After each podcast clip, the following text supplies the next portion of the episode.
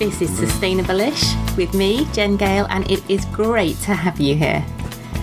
Listen in each week, and I hope I can brighten up your day and leave you feeling inspired and excited about the magnificent human being that you are and the power that you have to create a better world.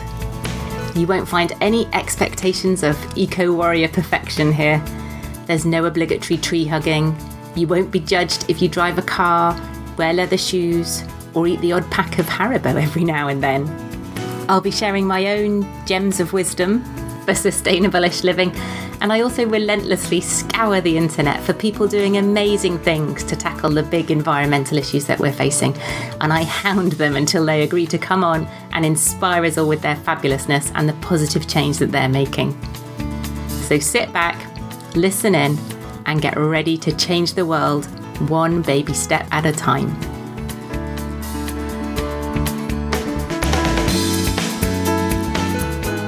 Hello, welcome to episode 33 of the Sustainable-ish podcast. Thank you so much for joining me. Today we're talking eco bricks and hopefully answering all your questions about eco bricks. And for those of you who've not heard of them before or wondering what the hell I'm talking about, eco bricks are plastic bottles packed with clean and dry plastic that can then be used literally as building bricks for a whole variety of structures. And they seem to be something of the kind of marmite of the plastic pollution fight, with fans of them citing them as a great way to keep plastic out of the biosphere and out of our waterways, whilst we work on drastically reducing the mind bogglingly enormous amount of plastic we've come to depend on. And for the plastic that would otherwise be thrown away to be turned into something of value. Meanwhile, opponents argue, sometimes quite vociferously, is that the right word? That by having a nice, neat endpoint for our plastic, that this somehow legitimizes its use and prevents us or reduces our incentive maybe for tackling the real issues around reducing the amount of plastic that we're using. I've been intrigued by the concept for probably, I don't know, about 18 months now, and I've been trying to get Lucy on the podcast for at least the last six of those months. Lucy is the UK's eco brick queen. She also goes by the name the watercress queen because that's another side of what she does. And she is the first UK certified eco brick trainer and an all round basic Wonder Woman. She steadfastly refused to come on the podcast until I had made my very own eco brick.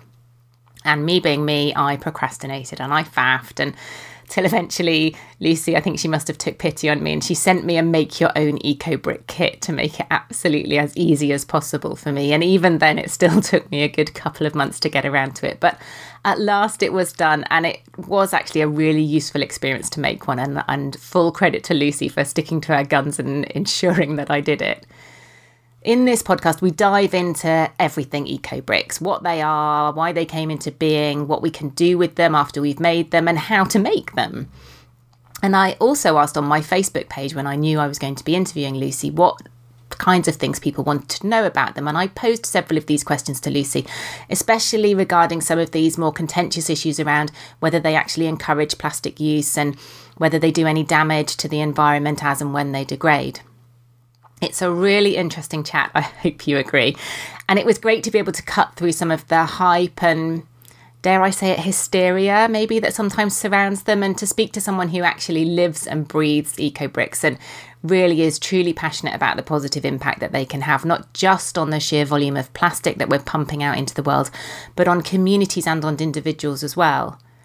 Now, be prepared, this is a slightly longer episode than normal, but as I'm putting this out there, it's coming up to half term, and I figured obviously you're all going to be looking for something to keep you and your kids entertained on long car journeys if you're off on your holidays. So I hope you enjoy it. Grab a cuppa, keep your eyes on the road if you're driving, and sit back and enjoy. Hello, Lucy. Welcome to Sustainable Ish. Let's kick off as we always do. Can I ask you to introduce yourself and tell us what you do? Hello, my name is Lucy Mann. Um, I'm also known online as the Watercress Queen. Um, I have that name because I grow lots and lots of watercress. Um, and I am an eco brick trainer, and I was the first one in the UK Um, and I spend my time helping people to eco brick as well as running our aquaponics farm in the New Forest. Brilliant. Brilliant. I always assume everybody's always heard of eco bricks, but I think there are probably still a lot of people out there who haven't. So, very, very basic, back to basics. What is an eco brick? So, an eco brick is a plastic bottle that you have put your plastic that you have consumed into to a set density so that it is, becomes firm and solid like a brick so it can be used again and again for building it turns our plastic into something that is valuable. Okay and where and when were they invented? So they kind of simultaneously sprung up around the world. It was kind of one of those things where lots of people had a kind of similar idea, um, but mainly out in the Philippines and Indonesia, um, where kind of people started connecting and just going, look, we can do this and we can do that. And a guy called Russell Maier, who's Canadian but was living in Indonesia, in a very remote Indonesian village, where he was trying to to work out what to do with all this plastic that was hanging around in in the biosphere because there was no rubbish disposal. Mm-hmm. Um, so he started stuffing the plastic into a bottle. He'd seen people making um, sand bricks where you stuff bottles with sand and earth, and he just could we do this with plastic? And he started working on the idea and developing the whole principles about it. Um, and just it's just coordinated and spread from there wow. And what kind of projects you say you create this brick thing but mm-hmm. that i can i can imagine a plastic bottle stuffed full of plastic. I can't imagine then using that as a building brick and what i could build with it. Okay so what you can build really anything you know it's it's down to your imagination um, well, the first thing we always start with, and, and what you have to build as part of the training course to be an EcoBrick trainer, is modules where you use silicon sealant to put the EcoBricks together, um, and you create stalls. And these stalls, usually out of 12 EcoBricks, to make a kind of hexagon type shape, and you then can use them to sit on. They are incredibly comfortable, depending on the size bottle you use. When you make a stool, you've got to make use the same size bottles over and over again. Um, and they are really, really comfortable. But then if you make two stools and two modules the same shape, they connect together and you get a tall seat stool. So um, two stools made of two litre bottles that connect together are the height of a chair. And one of my favourite things is to take them out and get people to sit on them. When I'm doing talking about eco bricks, doing workshops and things, I always get people to sit on them, and they always end up with the ex- same expression on their face of, "Oh, that's comfy." That's after they've been brave enough to sit down because we we know plastic is light. We know plastic is is you know flimsy on its own. You know you wouldn't sit on a crisp packet, yeah, expect it to hold you. But when you've combined the plastic to make it into something useful, it then hold you.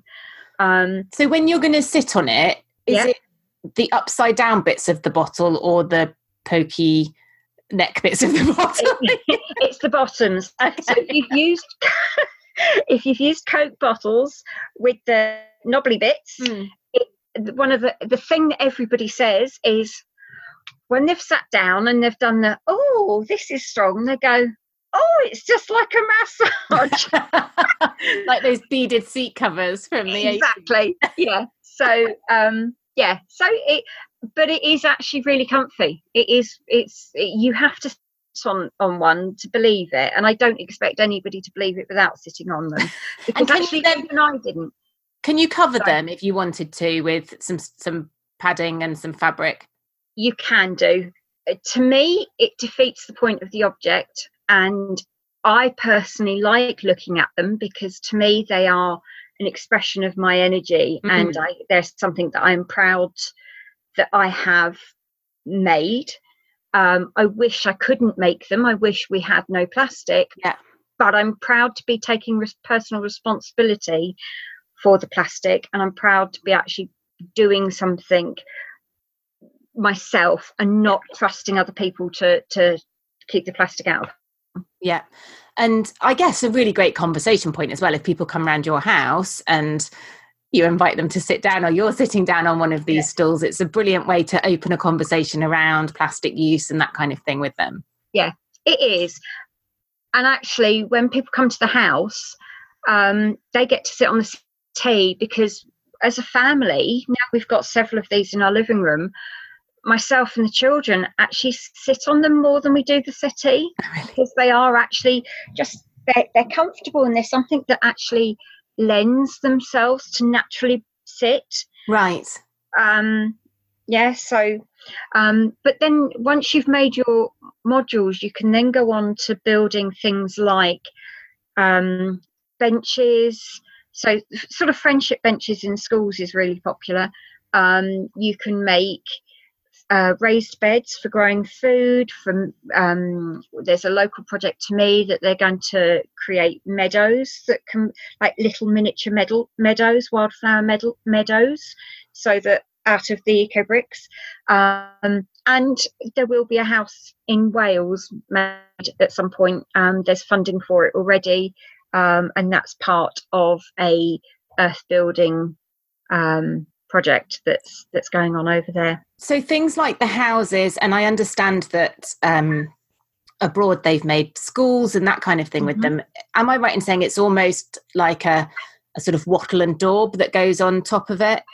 Yeah. So the the eco bricks are bricks and then you have to cover them to stop the sunlight degrading them do you or what's the what's the logic behind covering them with yeah. something else yeah you got that exactly right so the idea is that we cover them so that the, the sunlight isn't going to degrade the bottles. You do see in a lot of the, the pictures the ends exposed.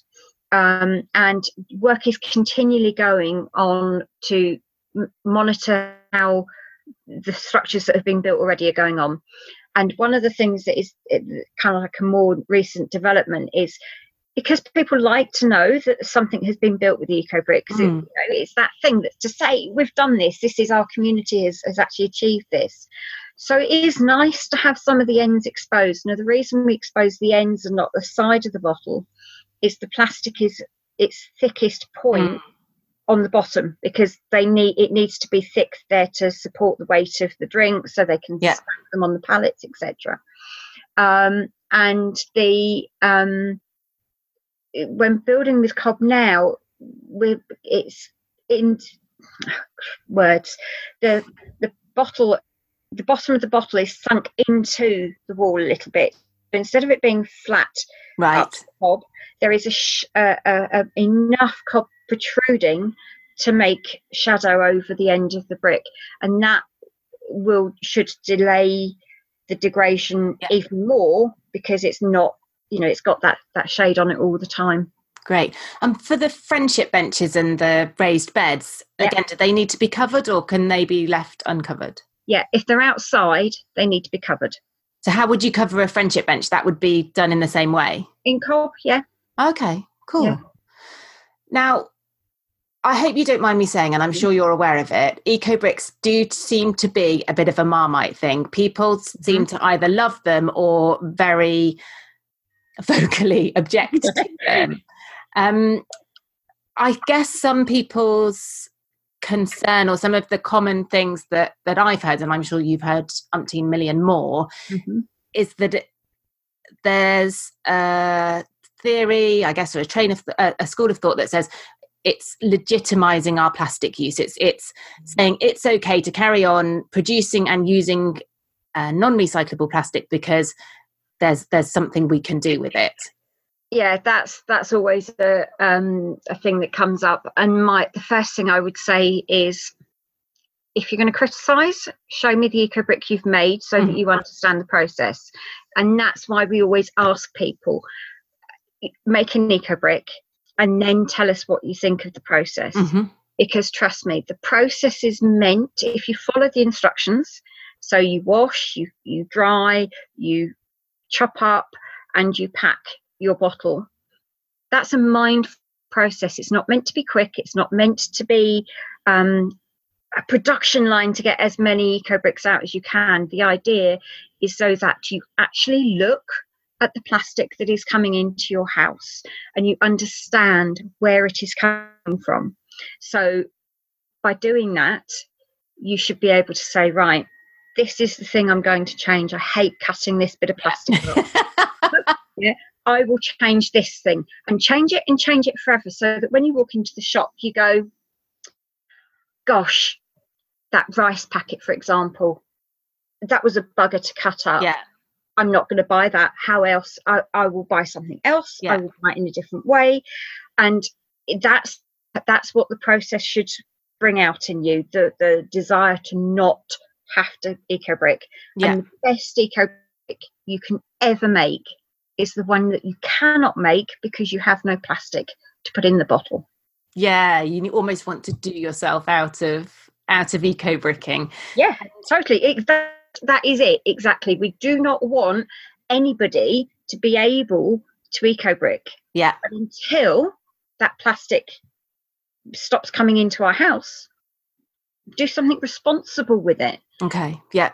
And the thing you said about it's it's a quite a mindful process and it it forces you almost to look at the amount of plastic that's coming into your house in the same way that I encourage everyone to do a plastic audit and even if you keep your plastic for a week because we're very used to that out of sight out of mind putting our plastic in the bin don't worry about where it's gone if you have to keep Yeah. it even if it's just for a week you will probably cry when you see how much plastic there is Exactly. um, and and I think uh, exactly as you said, collecting your plastic for the purpose of an eco brick makes you so much more mindful about the single use plastic that you're using, and and then as you say, the next logical step is to think about how you can reduce. Yeah. that. One quick question. I want to ask you lots about the logistics of making them, Hmm. but one other, um, I guess, concern that people have is obviously over in the developing world where they don't have a rubbish collection infrastructure this is quite a sensible thing to do with the plastic as you said it's keeping it out of the biosphere it's keeping it out of the oceans out of the rivers all that sort of thing Yeah. Here where we have albeit a very complicated recycling system county to county and all those sorts of things um, what is the benefit of eco bricking versus curbside recycling versus TerraCycle recycling versus energy from waste slash incineration Okay. So the first thing is do any of those things actually keep the plastic out of the biosphere? Do they truly, honestly keep the plastic out of the biosphere? Um, secondly, do we trust curbside recycling? You know, we know that the, the recycling industry is being investigated for fraud. We've got um, Canada and Indonesia talking about war because Cana- the Canadians won't take their disgusting contaminated plastic that was supposed to be recyclable and now is stuck in containers. I don't know if they've, they've shift, shifted it back yet, but you know, we cannot, as a Western world, keep shifting our waste Yeah. around. And the plastic, the, the, the, the plastic that goes for recycling, you know, we don't clean it. We don't um, send out non-contaminated high grade plastic that is possible to be recycled. Most of the time we are so damn lazy that our recycling actually doesn't go for recycling. Um, incinerating doesn't keep the plastic out of the biosphere. It just breaks it down into a different form. However clean the incinerators say that they are they may have filters on them but they still have top ash, bottom ash, which then have to have something done with them. Yeah. You know, the plastic is still there. There's no magic disappearing trick. Sure. Cannot keep using plastic in the way we do. Yeah. Recycle. They don't own any um, recycling plants. They ship it to other people. Okay. So there is nothing. There is nothing that you can do with your plastic consumption that where you pass it on to somebody else that you can absolutely 100% follow the trail of where that plastic goes. Yeah. With an eco brick, your great grandchildren will be able to look at the validation number, will be able to look it up and be able to know that you did something responsible with your plastic. Yeah. You'll be able to trace what your you did with your plastic. Yeah. So I guess that almost leads us on to another question I had is that what happens to these eco bricks in 100 years' time, 150 years' time? So if we look after them, then they'll still be there. Right. You know, it, it, the idea is that we look after them and treat them as something valuable. We don't take gold and dump it. Mm-hmm. So plastic is one of our resources. It's something that, you know, we dig the oil up out of the ground Yes. and we turn it into various products. We can't put the oil back into the ground. So, you know, we don't put gold back in the ground, hmm you know, but we look after it. So let's look after this gift. You know, let's change our mindset and turn it into something that we actually want to protect and look after and, you know, to see as something that is valuable because we can use it again and again and again and again instead of just dumping it, instead of treat, treating it as something that is a, is waste. Eco bricks turn plastic into something valuable.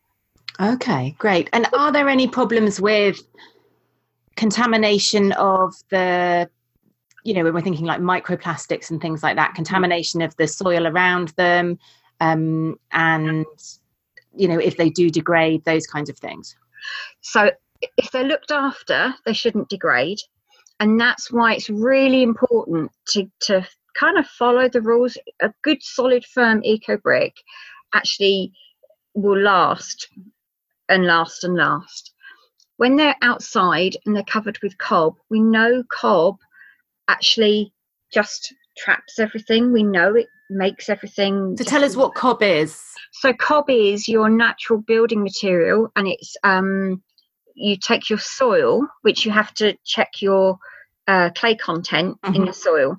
Um, s- if you haven't got enough clay content for it to to to bind, then you you may need to search clay from somewhere else. But large, especially in the UK, Mhm. large large parts of our soil is clay based, um, and clay hat. So you add you take the clay and the earth, you take sand, straw. It can be um, things like bracken and, and and that kind of thing.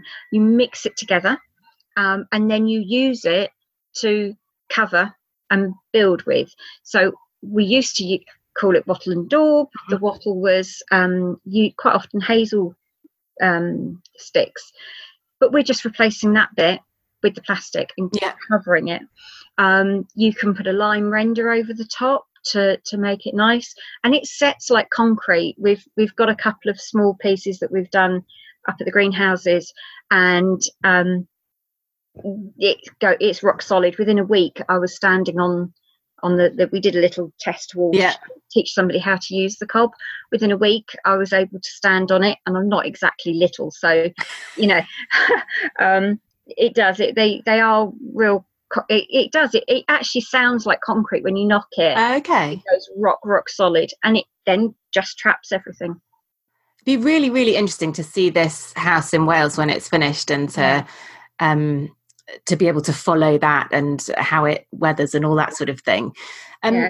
another question that I see asked or another um I don't know, another thing that people come up with is um, this assumption that we make eco bricks here and then they are exported for use in the developing world. Am I right in saying I'm sure I read somewhere that eco bricks in the UK stay and are used in projects in the UK?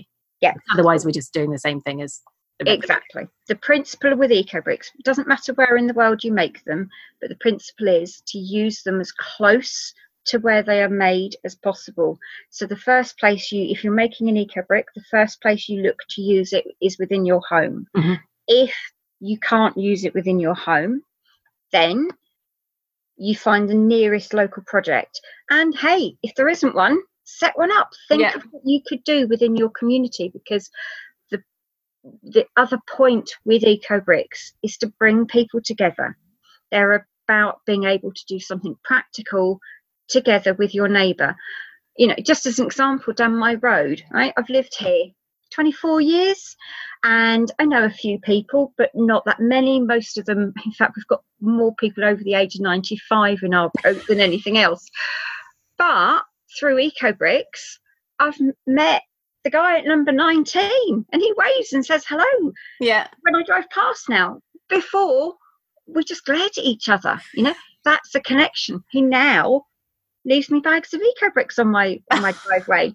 You know, so it's that's what it's about. It's about connecting people. And you know, if you can't if you don't use plastic bottles, which I hope you don't, yeah. and if you want to make an eco brick, two choices go and litter pick or mm. knock on your next door neighbour. Go and see that person you live next door to who you may never have spoken to and have that conversation. Mm-hmm. Let them know that, you know, hey, you're going to do this really crazy thing. And then talk to them about the plastic. And then let's talk to them about your community and how, you know, what, what's going on in your road, what's mm-hmm. going on in your village, and have those conversations. Yeah. No, I love I yeah, I love this. The more you talk to them to me about them, the more Right, if we get on to yeah. the nitty-gritty of making them. Now, uh-huh. you were really good because you refused to come on the podcast until I had made my eco brick, didn't you? Yeah, I did. But I cheated massively because you sent me an eco brick kit, which was one bottle, and it was only a teeny tiny bottle, one bottle to look at, so I knew what I was aiming for, one empty uh, bottle, and you had washed and dried and shredded all the plastic for me. So all I had and had to do was ram it in with a spoon. And I would say that to anybody who says, eco bricks are legitimizing plastic use they're making it really easy for people to carry on using plastic making an eco brick is bloody hard work. like all I was doing was pushing it in with a spoon, and I felt like. um. So yeah, okay. Let's start from the beginning. What type of bottles can we use? What size bottles can we use? Okay, so any size bottle, any type of bottle. So milk bottles as well. No, not milk bottles. They're the only th- the only thing that you really don't want to use, and the reason for that is that milk bottles actually are the most likely bottle to actually be recycled mm-hmm. properly. And are the nearest thing to closed loop recycling of plastic bottles that we have at the moment. Okay. Um, they are also when you stuff them, they kind of expand out to a funny shape. Right. And it's incredibly difficult to stuff the handle. Handle. So, and and you can't see through the the plastic. You want when we when we're looking at an eco brick, we want to be able to check that the plastic is clean. Yeah. Um, because we really don't want eco bricks with mouldy, mucky stuff in it. So no milk bottles, but any other size bottle. If you have a choice of bottle, something with a flat bottom mm-hmm. is easier. Um, Depends if you want your massage on your bum or not. It does, yeah. exactly. Um, and um, yeah, so you, you don't want a sports um, lid either. Right. So, yeah. But you can swap them. So if you've got a really good bottle that but it's got a sports cap on it, yeah, you'll probably find that one of your other bottles that maybe not isn't yeah. quite so good, maybe it's a, a, a flimsy plastic, the lids will probably exchange. Now you said about the flimsy plastic there. Yeah. My mother-in-law, much to my um, disappointment, gets bottled water, like yeah. the two-liter ones from like Aldi and Lidl and stuff, and they're a really. They seem to have really thinned their plastic down in their bottles. They're mm. very lightweight, thin plastic. Is something like that robust enough or not? Um, that's going to be dependent on how you um, stuff them. So okay. if you if you get the density up and you get them nice and stuffed, then yes, you can still use them. Um, one of the the most frustrating ones are the ones where they've got lots of ridges down the side. Right. Um, because it feels like you've you've still got gaps in them because of the ridges. Oh, okay. It would be really solid and dense, but you can still uh, compress it a bit. Yeah. Okay. So the bottle presumably needs to be rinsed out and completely dry before you start. Yep. And then what sort of plastic can go inside the bottles? If it's plastic, it can go in. Okay.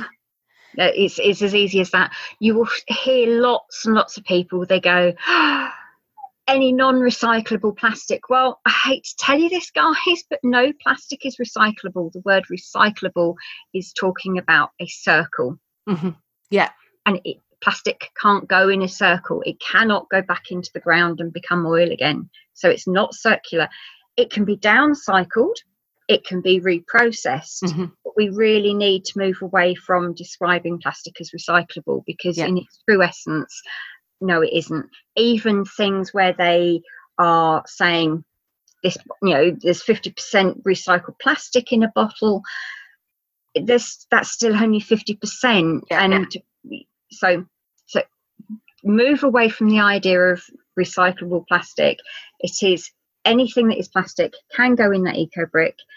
And this is one of the things I, I love when people start this journey is that they then actually have to discover what is plastic. Right. Um, I quite often have like eco brick parties at my house, and we you know have how to live. I know. it's all rock and roll here. um, and I had this lady come. She's really lovely. She's in her seventies, and she sat there and she went, "So can you tell me what this pl- what's plastic?" And we went through all the stuff, and she's like, "But is this plastic? Is this?" And it, to my question answer to her question every time was, "Yeah, yeah." And she just and and she actually is quite normal in Mhm. her understanding. I think a lot of people we've just got so used to the plastic that we don't recognize it in all our full it, all its forms. So, what are some of the common things that people don't recognize as plastic then? Um, their clothing. I think Ah. that's people forget that you know that they're wearing clo- plastic. Um, So, could you put acrylic fabric, chop it up, and put it in your eco brick? you could, but you're not going to get your density. Okay. So I do a lot of sewing. Um, all my sewing is using reclaimed materials. Mhm. and um, part of that is I bought out one time the stock or the the what was left from a, a business that used overlockers a lot, Mhm. big big cones of thread. It's all acrylic thread. It's all Mhm. polyester. It's all plastic, and the the choice was I save this from landfill and use it, or I have to buy something new and Mm, yeah, yeah, yeah. And we don't buy new we don't we are we don't buy anything new in our family Mhm. um so it, the choice was to use the the thread so that goes in my eco brick Right. Yeah. Yeah. um really anything i mean you know when you look through the things that people have discovered in in this journey on our eco brick group and they're going i was just thinking about this can this go in it's like yeah if you want to chop it up Right. so it can go in it can go in So hard plastic can go in. Yeah. Um, styrofoamy type. Yeah. What about the sort of what like polystyrene? yes so anything like that you need to spread it over several eco bricks Right. so if you filled an eco brick with polystyrene apart from the fact you're going to get into a horrendous static mess Yeah. Yeah. chopping it all up, um it's it, the bottles it, the eco brick's going to be too light so spread it over so right. you know if you if you get some styrofoam it has to be cut up and spread over several Yeah. same And- with hard plastics cut it up You've said a minute ago about not wanting it eco bricks, the plastic inside to go moldy. So the really key thing is to make sure that the plastic that you're putting in is clean and dry. yeah And I, like I said, I was really lucky because you'd done that bit for me. But that's that is my personal stumbling block. Adding cleaning and like washing and drying plastic onto my to-do list feels too much. Have you got any good time saving tips for doing that? How to make it as easy as possible?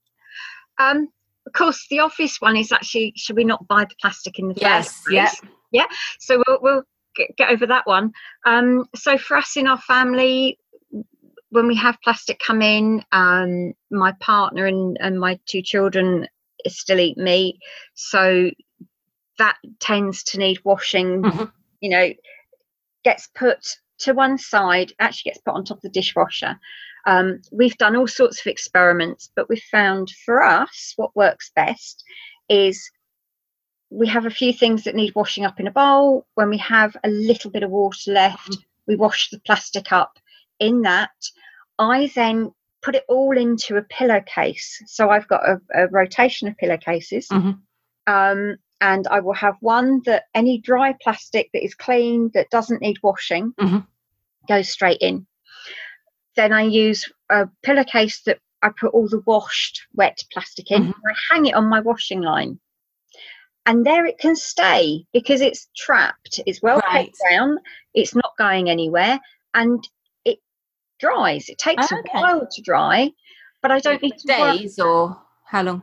It depends on how much I've put into the pillowcase. If I've stuffed it too full, it uh, and the plastic's not moving around, it will yeah. take longer. Um, but usually a day or two. But it depends okay. on the weather as well. Yeah, and, yeah, yeah. You know, but it what it does for me is it takes that worry of needing to then do I need to worry about it if the weather's changed and yeah, it's yeah, yeah. windy and I know it's not going anywhere? if the pegs came off the line, it's still actually trapped in the bag. So, um, and that's just what works for me. And then um, I finish them off drying if it, if I, you know, in the winter, if it's taking mm. longer, I stick it inside my conservatory and just leave it there. And then I've got, okay. I've, I will still have plastic I'm working on because I've seen in because you've got a big Facebook group, haven't you? And yeah. I've seen people in there saying, you know, that their house just ends up being adorned with various bits of plastic yeah. picked up and hanging. But that's a, that's a, a, really nice way to keep it all contained in one place, and like you said, you're not having to constantly look at it or think about it. Yeah. Or okay. And I've done the adorning around the house, and I've done I have done all of these things. I have tried everything that somebody has suggested. Yeah. In the group, I have tried because I do believe in actually experimenting. Yeah. So, you know, yeah, I have actually put it through the washing machine. Doesn't work. Okay. I have tried putting it through the dishwasher. It doesn't work. Okay. You know, well, it doesn't get it clean enough, or in the dishwasher, it melts it. and and actually, my 16 year old son stood there going, "Mum, why are you doing that? It won't work." And I'm like, "I have to try it." Yeah. And, oh no. right. Um, in the washing machine, now we tried that because lots of people were asking about it, and in um, certain countries where they have top loaders rather right. than drums, um, it was seen as quite a good idea. What I found over here is we have lots of paper labels on the plastic. Right, yeah, yeah. That becomes a very sticky mess in your washing machine. if you put it in a pillowcase and put it in the washing machine, it doesn't really get it clean because oh, okay, yeah. movement. So, you know, the best thing is not to buy the plastic. Second yeah. best, just wash it in in a little bit of sure. liquid. And if you've got crisp packets and things, can you just give them a, a wipe with a damp sponge and yeah, if you use vinegar for, for cleaning, you can just give it a spray and a wipe okay. and that, that works for crisp packets. Okay. So we've we've got our clean dry bottle, we've got our clean dry plastic. The next step is to shred the plastic or cut it up yeah. small. And again, I see people struggling with that in terms of um, it's quite hard work on your hands depending on how hard the plastic is somebody mm-hmm. asked because i put this i said i was going to interview you and yeah. what questions did people have somebody said can they put it through their paper shredder have you mm. tried that yes didn't work okay. um, the, the, the problem with that is you're likely to blunt your shredder mm-hmm. and then that's creating waste and actually the point is to not create yeah. waste and not to need to go out and buy anything. Sure. It's to utilize what you have already. Yeah. Um, and we don't want things broken. And then you're using electricity and yeah, yeah, yeah, you know, yeah. And it's the minute you start using a machine, and I get asked this all the time, and I can usually guarantee it's a man asking this as well. Can we, you know, I Is want a gadget for that. I want yes takes away that mindful process. Yeah. Because actually, the idea is for you to not want to have to sit there cutting it up. Yeah. So I guess that's yeah partly a societal thing now, isn't it? We're so used to quick, convenient, mm-hmm. boom, getting things done. And actually, as you say, the I hadn't quite computed that whole mindful element of it. I'm someone who, you know, I'm like, come on, let's get this done. But yeah, I think actually doing it and thinking whilst you're doing it about how you might be able to shop a little bit differently is is Yeah. really important. Are there any types of scissors that work particularly well? Um, just as long as they're sharp, really. Um, uh, lots of people have tried the herb scissors, Oh, okay. but they, I, I ended up with a, a pair from my mother-in-law. Are they like multi-bladed ones? Yeah. and I found that there was a bit of a static issue with those. Oh, okay. Um, so they can work. Yeah. They're not brilliant. Some people will use um, rotary, rotary cutters, Oh, okay. Yeah. like the um, Quilting and sewing. but then again that that concerns me about the you know let's not go out and buy something Yes. Yeah. for it and also I tried it and then had to go and buy a new blade because it wanted my so you know maybe you Yeah. use your old blades to do cut plastic And harder plastic, you said that styrofoam and things you need to spread it out because it's so light. But I'm thinking things like maybe plant pots or the meat containers and things. I they look like they'd be hard work to cut up. they are um i've only cut up one plant pot and that was because it was broken and smashed up anyway So Um, uses are so above anything Yeah. else. Yeah.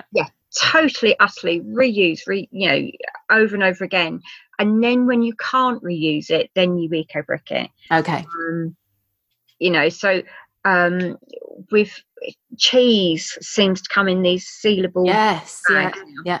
um and where we live we can't we we really struggle to get to anywhere that any shops we we live kind of quite out in the sticks. And the, quite often the only cheese we can get is in these mm-hmm. resealable things. So they are now all in my freezer. Yeah. because they are brilliant freezer bags. And Yes. they freeze things in portion sizes. And we've discovered that if i freeze the cakes in those the 16 year old will go and eat them you know take them out the fridge and and he knows that they're a portion that he can eat. Right. so that they've, they've actually become quite helpful in that Yes. Yeah, like Um, you say, quite good for lunchbox portions and all that Yeah. sort of thing. Yeah. exactly so you know we've i've now got a whole drawer of them if i could i wouldn't buy cheese Yes. that way Yeah. but as i actually really don't have a, a an option very often Mhm. then that's what we have to buy so i found a way of reusing them Brilliant. So we've got our clean dry plastic. We shredded it up. The stuff that you sent me was quite long, um, but thin. I would have said less than um, probably like half a centimeter width. Is that about yeah okay? Yeah. And then you have to squash it into the bottle. But the really important thing is that you compact it down as you're going, and especially at the beginning. Is that right? Now I used, I only had a 250 ml bottle, and I just used a wooden spoon. Mhm. Um, it did make my muscles ache packing it in. um, are there any good tips around that about packing it in and and is it little and often? Just keep squidging it down Yeah. all the time. so for your first eco brick start small Mhm. the smaller the better so that you get your technique right Right. um, I would suggest in the bottom to use some very soft plastic and a larger piece. So something like if you've got a carrier bag that's, Yeah. put the whole thing in in one Oh, go. And what that does is it embeds into any nooks and ridges and bumps at the bottom of the bottle and creates a nice soft base because what you want is those dimples Mhm. filled so that they don't when if especially if you're going to make a stool and you sit on it you don't want those Yeah. you want them to be remain solid um, so put that in first that creates a nice base and then like you say little and often keep putting it in weigh it as you go along so you Right. know you're on target because there's nothing worse than getting to the end and then realizing you're 100 grams short because you can't move it down enough Right. um, and then and I found having to like going around the sides, you know, really poking it down the Yeah. sides gave me a lot more room. yeah it does and and the plastic does this quite magical thing and i i personally love the sort of the middle bit of making an eco brick because it does this magic thing so what my top tip is do not put the bottle on the um, work surface and ram it in Right. hold it up So you push upwards. Oh. And this makes it an awful lot easier. It doesn't damage the bottom of the bottle. It doesn't Yeah. you, you, you, you knobbly bits. And it allows you with your pokey stick, whatever you're going to use, to actually hold the plastic that you're putting in against the side of the bottle and push it Right. and, and it's this kind of movement and each time you put a piece in turn the bottle round push upwards and just you just gently push upwards and just keep doing it and it's it- we get back to the mindful Yeah. thing. That But- is a good tip because I, I was doing the squash it down on the table and did nearly give myself a hernia, like pushing down. exactly and it, it's not it you know people often say to me oh i can't because of this physical sort of in, injury or Right, you know i've got weak hands but actually if you just gently keep pushing up keep pushing up and plastic kind of congeals itself Sure. um you know you you don't need force anyone can can actually do this if you just use the right technique And I know you said it's supposed to be a mindful thing and we're supposed to be thinking very carefully about our plastic use when we're doing it. Do you sit there doing it while you're watching telly? yes um, although i have to confess so much of my time is taken up helping other people Yes. um, and I, I actually don't get time to make many myself. Um, in fact, I've just finished a two litre bottle that I started at Christmas Wow. because I just don't get enough time to sit there, and it just needed that last Yeah. kind of inch at the top that just needed that bit more working. So I, I did that yesterday. Um, I spend quite a bit of time repairing other people's. So we, we are the hub for EcoBricks. So if anybody in the UK, so if anybody has EcoBricks that they don't know what they're going to do with, Mhm. we'll take them. If nobody's got a project local, we will take them. I have a, a huge sense of responsibility, having been the one that went, oh, this is a really good idea. Should we all start talking about it? Let's get everybody doing this in the UK.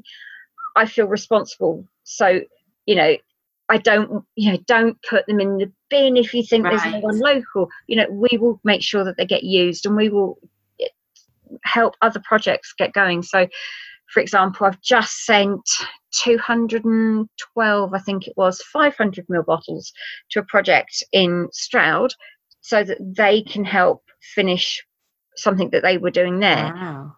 um, I've sent two litre bottles up north. You know, it, Yeah. it's if somebody needs a certain type of shape or, or Yeah. size bottle, we can pull it out of the Yeah. stores and go right. There's these ones you can have them. Yeah. Get your project finished. You know, especially if you somebody's got a deadline and they need another twenty right. Yeah. let's get you that 20 let's get it built let's get it finished Yeah. because we're at that cusp where there's lots and lots of projects around the uk and no one's quite finished anything yet Oh, really? Oh, that's frustrating. so you know i really want to help people get get things finished Yeah. and in time that will change and that won't need to happen but in the meantime let's Yeah. work together U- the uk actually isn't that big a place Mhm. you know let's work together Yeah. to make sure that we can really show the world that we're we're doing something Yeah. Yeah. And before we move off making it, just one final. They need. To, you've mentioned the weight a couple of times now. They need to be a particular weight, and why is that? so if we're going to turn them into something valuable we have to be able to measure that value value in some way Right. um, and by making them dense to a certain weight we can say that that is a good valid eco brick Mhm. um, when we go through the validation purpose process the um, the other thing with them being a certain weight is it makes sure that they are safe so safe structurally in that they're not going to collapse that you Right. can use them to sit on if you're making a, a stool Mhm. or that they can be used in building to be s- strong and secure in a building but also when we look at fire safety if a eco brick is well compact and has no air pockets in it it is less likely to burn if there was a fire than a underweight one Right. of air pockets because it's the oxygen in, that's trapped Sure. that will get it going Yeah. Um, and fire safety is something that we, we take really seriously, and we are going to have proper fire testing done. Okay. Um, we're just working on on that process and, and Yeah. getting several universities involved. So that that will get done. Um, Wow. There are also there's a um, people in uh, uh, I can't remember where they are. oh New Mexico okay. fundraising for uh, appropriate fire testing and, Mm. and building construction testing over there for EcoBricks as well. Okay. So you know, it, it they will become a proper building construction material for use within your home within small small applications. yeah. And as a rough um, rule of thumb, am I right in remembering that it's the volume of the bottle times by a third? So if you've got a litre bottle, it should be sort of 330 grams Yeah. in weight when you weigh it at the end. Yeah. Okay, great. Um, so what there's a validation process that you've mentioned. Mm-hmm. What's that? What's involved in that? Okay, so when you have your eco brick and you finished it and you're all nice and proud of it, you can, then, you can go to GoBrik, wh- which is uh, G O B R I K, so miss out the C, um, gobrik.com, um, and that is the data site. So that is where we collate all the information about all the eco bricks from all around the world Mm-hmm. And you basically log your EcoBrick on the site. It's quite easy. Um, you fill in all the details. You, you create yourself an account. Mhm. Um, if you've got a local project going, you can assign your EcoBrick to that local project. Right. Um, and you fill in all the details, just answering the questions. You then get given a number. The, the system generates um, your EcoBrick number. Yeah. Um, the very first one I made was number E, or that I logged was E997. Okay. We are now on, last time I looked, we were on something like 37,000 Wow. whatever. Okay, so that's know, it might it's probably even more than that now. So you know that's how how much it's grown. So Yeah. the, the number you put put the number on the bottle. It needs to be written actually on the bottle, and it needs to be in permanent pen, nice and big, with the weight, and preferably the date you made it Okay. then photograph it and um, you want to make sure that you've got the whole eco brick in the picture Uh-huh.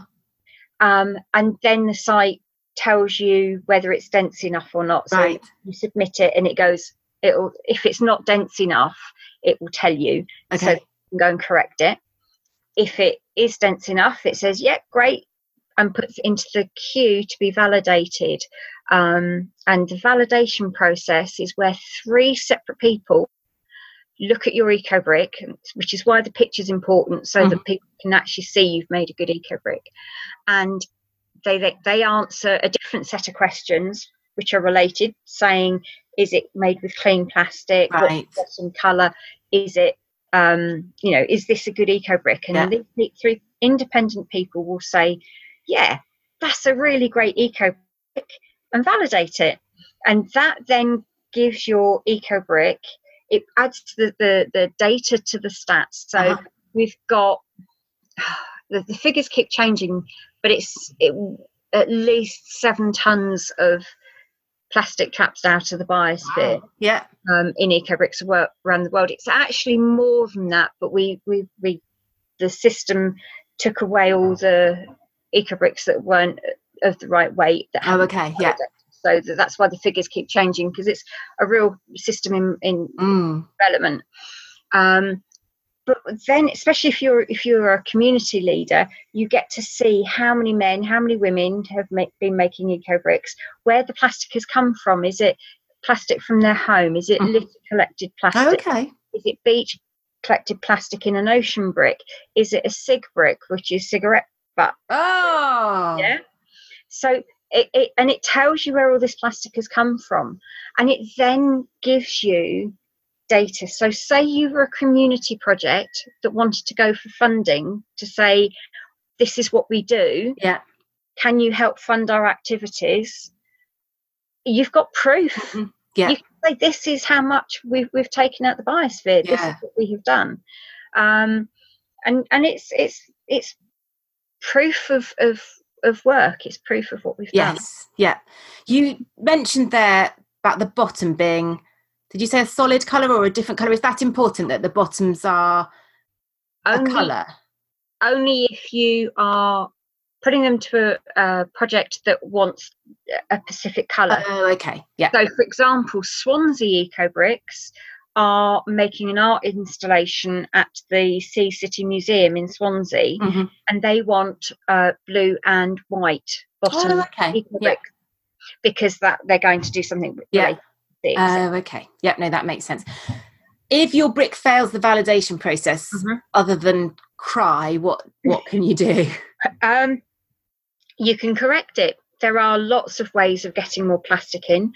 Um, you can start again if you wish. You can. So, do you have to cut the bottle open and take it all out, or You can. Some. You'd be surprised how many people do. Right. Um, I have have never done that to one of my own, but I've done it to a few other people's where I've Right.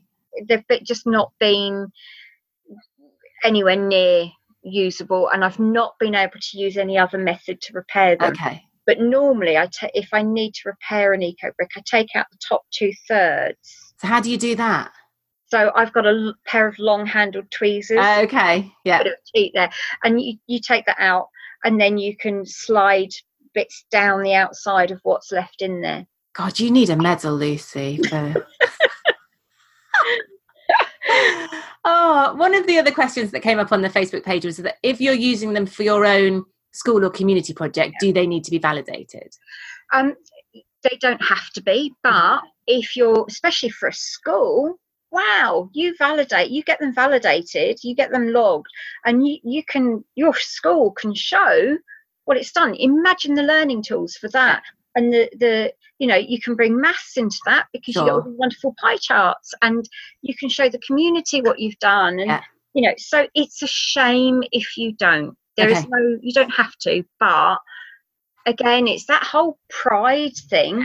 Let's put um, that that that data out there to say this is what we are doing. Sure. We're validating us our own energy. And if you wanted to use them for a stool, say at home, and it hadn't passed the validation process, but Yeah. you know you were there and you were scrunching it and you were pretty happy with how dense it was and that sort of thing, Yeah. you could still go ahead and of course you can. Yeah. Yeah, yeah. The- The idea is to not wait, not be wasteful. So you know, if it if it hasn't been validated, you can still use it at home. Mhm. Um, I see people do them as um, doorstops and things as well. yeah, yeah. Although for a doorstop, you want them heavy, so if they've not been validated, Oh, okay, they might not be. Not going to work as a doorstop. But yes, you can. And it's and one of the things I really have loved is all the inventive things that people have come up with. Did you see the bedside table lamp? no, to- Amazing! This guy made it, and he he basically threaded his the cable through the bottle first, and he sealed it up with a little bit of of silicon sealant around where the cable came out the bottom bottle at the bottom yeah, then made the eco brick so the wire was completely encased. We I did put all instructions on on my Facebook page, the watercress queen, yeah. as how he made it, and then he reused a light fitting. It was amazing, Wow. amazing. You know, all these things that that you can think of to make with them. Yeah. You know, go for it. But there is another side to the validation process. Is that there is a thing called the brick coin. Yes, I love that because it's like Bitcoin, but a brick coin. but you can't get those if you don't take part in the process. okay. So you, when you log your EcoBrick, you get validation credits Mhm. so that you can go and validate other people's EcoBrick. So the whole system is about not cheating. Oh, okay. Can't validate your own. You have to validate somebody else's, Yeah. and you have to have three different people to validate. Okay. Um, and when you've validated other people's eco bricks, you get awarded your coin. Now, at the moment, the only thing you can really pay for with them is um, to do training to become an eco brick trainer. But in time, it is hoped that there will be a way of actually using them to buy things with. Yeah. Wow. You know, it's giving value. Yeah. To the plastic. Yeah. And you've mentioned sort of school projects and what a great project that would be. And i've i've thought similarly you know to talk to our school and see if they'd be interested in doing it. My concern is that i'm not convinced how thorough a group of eight nine ten year olds would be at cleaning chopping drying and ramming. plastic in. Is it a worthwhile exercise or do you just end up with a load of really crap bricks that can't be used so the main thing it doesn't matter who is taking on the, the, you know doing this whether it be beavers whether it be school children mm. whether it be university students whether it be uh, adults mm-hmm. is actually to understand why you're doing it. Yeah. And this is where the workshops come in. So a workshop actually isn't just about how to make an eco brick. It is the most important part of the whole workshop. Yeah. Why we're making them and when people understand why they make them, they don't make bad ones. Okay. So when I do school workshops, the, I try and make sure that I have at least two or three teachers within the school who understand the whole yeah. process and why we're doing it and what the eco brick should should end up feeling like. Um, when you don't run workshops, when it's led people who haven't in, invested their time into yeah. understanding the process, that's when you get poor eco bricks. Okay. Yeah. So, you know, I got um I had 400 brought to me by a school that had started when everything went viral and everybody yeah. was jumping on the bad bandwagon.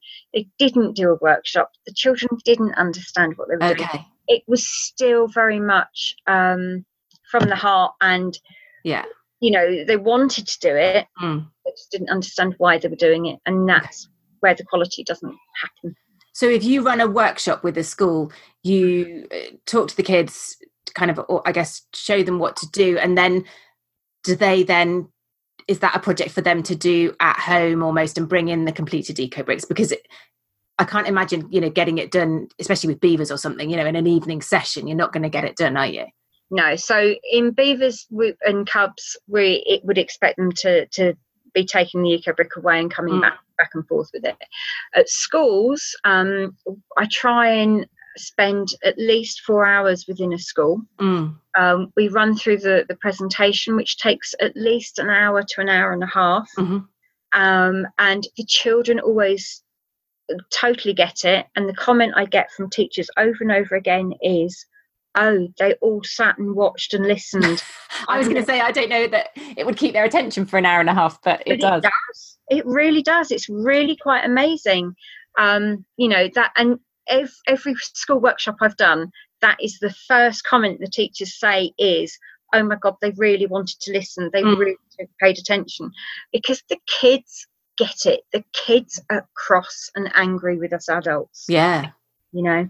And does so, it work as well in secondary schools is it i can imagine kids at primary school getting quite behind it. I did how how about the sort of slightly cooler teenagers? Yeah when you're a cool teenager you kind of you know you pretend you're not not right. it, but actually they can produce some of the best eco bricks. Oh, okay. Um, and my secret weapon there is robbie who um, is my older son who's he's now 16 he was 15 when he did the training with me. So he was um, not only the second uh, eco brick trainer in the UK, but he was also one of the youngest in the world. There was a 15 year old lad in the Philippines. Yeah. Two of them were the two youngest. Um, you know, just take him along. Yes, yeah. And and he can he can come along because I home educate my children. So um, you know, he's free to come along and yeah. teach other children, other teens how to make an eco brick and he makes it pretty cool. He's quite a cool dude, really. now, I should have asked you this right at the beginning. How yeah. did you get started with EcoBricks personally? Me, well, um, I Christmas Day 2017, um, I was sat downstairs and I had promised my family that I would behave and be present. And um, the so let me rewind a little bit with that. Um, March of that year, I'd had a stroke, and it produced many, many effects for me. Um, and it produced a lot of anxiety. And um, I've been making a sort of blanket which is a was about reducing my stress. It mm-hmm. was about um, relieving anxiety. It gave me something to focus on when everything was, mm. you know, because you break when you've had a stroke and it, it, you get brain fatigue, your brain just does this switching off thing because it goes, that's it, I'm out here. Right. shut down for a yeah. bit. So that was it. That was about that. But it, by the time I'd got to to Christmas Day, it was quite huge, and I promised I wouldn't take it downstairs. This blanket. Yeah, yeah. Was, yeah, it was upstairs. So I was sat in the chair, and Robbie's had a bottle of Coke, much to my disgust.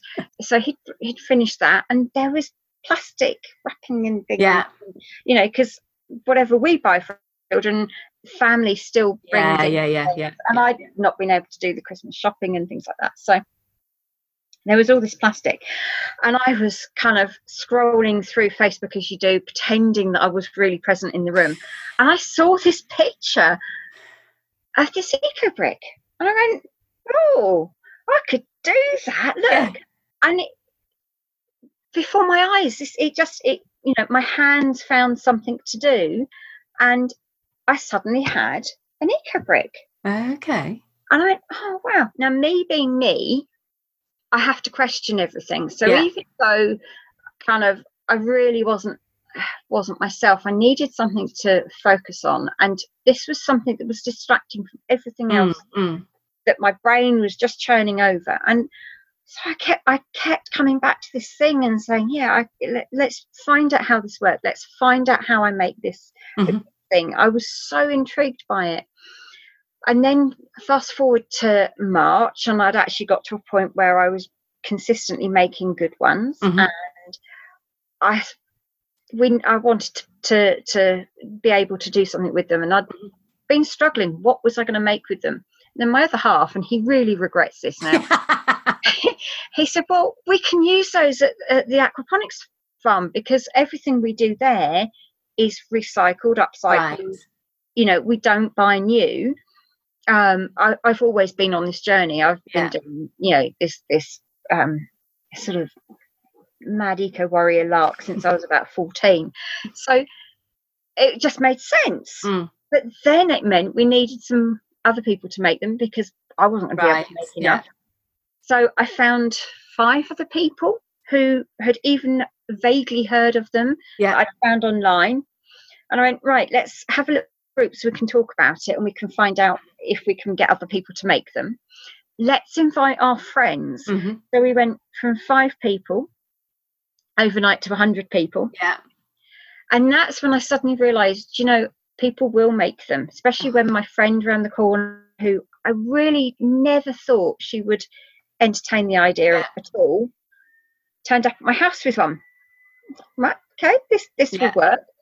Um, and the group steadily grew and we got to four and a half thousand members and like, this is this is okay and they were beginning to turn up at, uh, at my house dribs and drabs you know that was fine nice easily yeah. capable level. Manageable yeah. And then one of our members did one of these she got angry she got angry at the amount of plastic that was in her right. home and she'd made an eco brick and she was so like oh my god, I had enough plastic in my home to make an eco brick. Boom, there's a picture, put it on mm-hmm. Facebook. And she had thousand odd friends. Mm-hmm. And all her friends went, Oh, look at that. I'm going to share that. That's a brilliant idea. And they started sharing it in groups and sharing it left, right, and centre. And Facebook did its little thing and it went viral. And we went from four and a half thousand members to 27,000 members in 10 days. Because I think I was in, I, am fairly sure I was in the group beforehand, and I just remember right. like checking back in like a few days later going, oh my God. Yeah, I know. I know. Well, it was one of the admins, um, the other admins, Tina and I, we were sat talking of a Saturday night, and she's like, what's going on? I've just approved another 50 people. Yeah. And then 10 minutes later, she's like, there's a thousand people waiting to get into the group. What's going on? And this is like 10 o'clock on a Saturday night. And we're like, no idea. We'll investigate in the morning. And we came back and it had just gone berserk. And there was thousands of people in the queue to to to be Mm. um, put in the group. And it just was berserk because everyone was asking exactly the same Yes. questions. And we really didn't know how to manage a group of that size. Yeah, And that's almost a, a full-time job in itself managing a, Yeah. a group of that size yeah it is. Yeah. Um, and now, last time I looked, we were at 41 and a half thousand members. wow Um, and it's growing. uh, We get at least 50 people every day joining. yeah Um, and then there's about 30 odd spin off groups as well. really yeah and that but that's the point. That's you know because of those 30 30 groups not all of them are active but most of them have an average of around 1000 1,000. okay. And they're doing community projects and, and they're about community projects and they're about actually connecting with local people and people meeting each other through the, the local groups and that's exactly what we're aiming for. That's what we want. We want people to connect and be communities again and the next stage for me is to now look for solutions for how we what more can we bring to communities? What more can we do? So it's great that we are all looking at how we can reduce our plastic consumption. Yeah. Actually that facility isn't there for m- probably 99% of the Yeah. population. So how do we change that? What can we do without it being reliant on big business because the minute we we expect big big business to provide the answers they are all about making money. That's Yeah. all they want to do. And then that doesn't ta- that doesn't ignite community. Right. So so when you say about community what i was hearing was something n- not just around the eco bricking but some way of helping the community reduce their plastic consumption Yeah. as well Yeah, yeah, totally. So I'll give you an example. There's a um, a community in somewhere out in Indonesia, and they have got, started with Eco Bricks, and they pulled together a community through Eco Bricks, but they now have a community farm. They Okay. now are teaching that com- members of the community how to sew and repair their own clothes and make their own clothes yeah they're you know and they're bringing people together uh, to make eco bricks but then to want to make other things and to to create things. So that's why i have eco brick parties. Yes. Hey, you know let's actually sit and make eco bricks but we'll then talk about yeah. what else we can do Yeah. you know and i love clothes swaps. I you know love community food growing. We put um tomato plants in our garden every year so that people can help themselves Oh. tomatoes strawberries and figs that you can help yourself to um in our because I know garden. that, that there are some people that have almost got a bit angry about how the plastic pollution um, sort of has taken off and really caught people's imaginations and said it's Yeah. distracting from the the wider, more pressing issue of climate crisis. But Yeah. as I see it, it's actually quite a good. And I use this term, and it's probably completely wrong one to use, but quite a good gateway drug.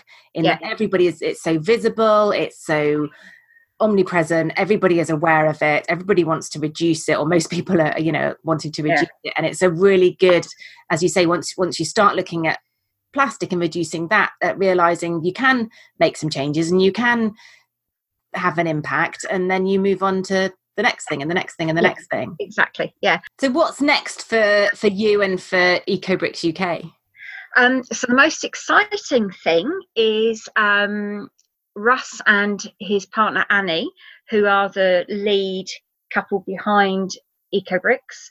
Um, we're planning on them coming to run trainer of trainer sessions in the UK. wow Um, so they're going to be they're flying over. Be the end of July. They're not making a special trip. They're actually stopping and breaking a flight to somewhere else that they have to make okay um, and we're managing we're, we're going to fit this in so there will be um, two and and hopefully this will all come off. There will be two three-day trainer of trainer courses, one in the south and one up north. The south one will be in the New Forest. Can't think why. not, not sure where the one up north will be. Welcome for suggestions. Right. Um, and it will be a three-day course where um, you will learn all about your why we, we need to teach people about eco bricks, mm-hmm. why we're eco bricking, what plastic is, the effect it's having on our biosphere, mm-hmm. and what we can do about it. So you'll learn how to be an eco brick trainer, how to lead a community, how to um, embed this in your community. Um, so that's that's the really exciting thing. Um, if anybody wants to a come on the course, let yeah. me know if anybody would like to volunteer some time, let me know. And more importantly than anything else, if anybody would like to donate some funds to this, do right. let me know because it's it's we can't do this for free. Mm-hmm. You know, as in there's costs involved. Yeah. You know, we want to provide you all with food. We want to provide. We've got to pay for the accommodation, yeah. a place to do it, all the rest of it. You know, there's nothing is free, but um, we do want to be able to make sure that this is accessible for as many people mm-hmm. as possible as well. So the more funding we have, the less we will have to charge people. Yeah. Um, and I would really like to be bringing some, at least you know, some people for free yeah. to actually make sure that we get people wanting to do this who are going to take this out to their community. Yeah. Really do something with it. Yeah. Uh, rather than people who just can just throw money at it and sure. not worry about it if that makes sense so how can people find out um, about the course and how can they donate okay so um, we have i now have a website which is newforestaquaponics.com brilliant i'll pop a link to that thank you everybody um, there is a paypal donate button on there which you can actually when you if you want to donate anything through that just state what you want it to be for whether it's okay. just to support ecobricks generally yeah. in the uk whether it's to support of course we also use a fundraising thing called neighbourly because um, new forest aquaponics is a community interest mm-hmm. company mm-hmm. And um, neighbourly connects businesses and community interest companies charities etc um, we've we had our first donation via that from TK Maxx. Oh wow! Uh, you know, really wonderful. It's only small, but it gets yeah. us going. Um, and again, you know, if you want to donate that way, you can do mm. that and just state what you're making your donation for. Brilliant. Or the other thing, the other way businesses can get involved, and I forgot, I need to mention this because nobody's actually taken us up on this in the UK. Okay. You look at the ecobricks.org website. Yeah there is a thing called the Catalyst Program, mm-hmm. and it is designed for businesses to be able to bring ecobricks to their local community, right? Help businesses connect with their local community yeah. and their workforce, and to be able to prove that they are changing the way they operate in regards to plastic. Yeah, it's a, it's it's fairly complicated, but it's a really interesting concept. And as a as a csr you know corporate social responsibility project that i think that would tick a lot of boxes and, and be oh, yeah. Really, yeah. Totally. Okay. fabulous. So there's the ecobricks.org main website is that right? Yeah. Is there an ecobricks uk website? Um there is but it kind of it, it doesn't really work and we couldn't really get get it to sort of okay yeah. so um we're we're using the new forest aquaponics one um okay. Brilliant. So there's lots of information on there. It's it goes up as quick as I can, but you know, bear in mind the the website I I'm actually really really proud of because I made it myself. It's yeah. a drag and drop one. Bearing in mind that this time or March 2017, you had a stroke. well, I'd lost my ability to read. Wow. And the written word. Yeah. So yeah, the spelling mistakes on it, and yeah, it's not very well, well laid out. But you know what? I'm more proud of that than most things I've done in my life because yeah. to me, this is recovery. Yeah. Amazing. So mm. we've got ecobricks.org, we've got the New Forest Aquaponics site, and the Facebook group is e- EcoBricks UK, is it? EcoBricks UK. Um, and then, you know, type in EcoBricks into Facebook, and you'll probably come up with a local local group. Yeah. Um, and there is all of this information is on the central EcoBricks website, isn't it? There's some really great sort of videos and infographics and all that kind of thing on there. everything you could ever want is on the ecobricks.org website, and it is all open source, so you can use it. Right. Can also become a trainer. We we do also run online online ecobrick trainer courses, and the next one starts on the 25th of March, but they're usually every five weeks. Okay. well. 25th of May. May, yes, that's right. Brilliant. So, final question, which I've just starting to throw in at the end of every Mhm. episode, is who do you think would be a great guest to have on Sustainability? Would you love to hear from? Oh, um, who would I like to hear from? Gosh, I don't know because I don't. I'm not. I'm not somebody who necessarily follows people. Yeah, Does that yeah, make yeah. sense? Yeah, yeah. Is there anyone whose story you think should be told, or who you think is doing awesome stuff that maybe isn't getting the attention they deserve almost? Do you know the most awesome people that I know are the forty-one and a half thousand odd people in In your Facebook group? simply because they're there enough that they care. So, Yeah. and actually, not just them, anybody who cares for our biosphere Mhm.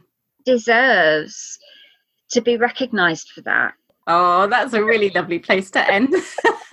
thank you so much for your time. We've gone on late into the so thank you so much. You're an absolute superstar, and I'm totally in awe of what you're doing. It's amazing. Thank you, and and you know, every everybody who is doing this stuff, you know, like all the people you're reaching, it all makes a difference. Yeah, and I think yeah, we need to hang on to that. We absolutely do.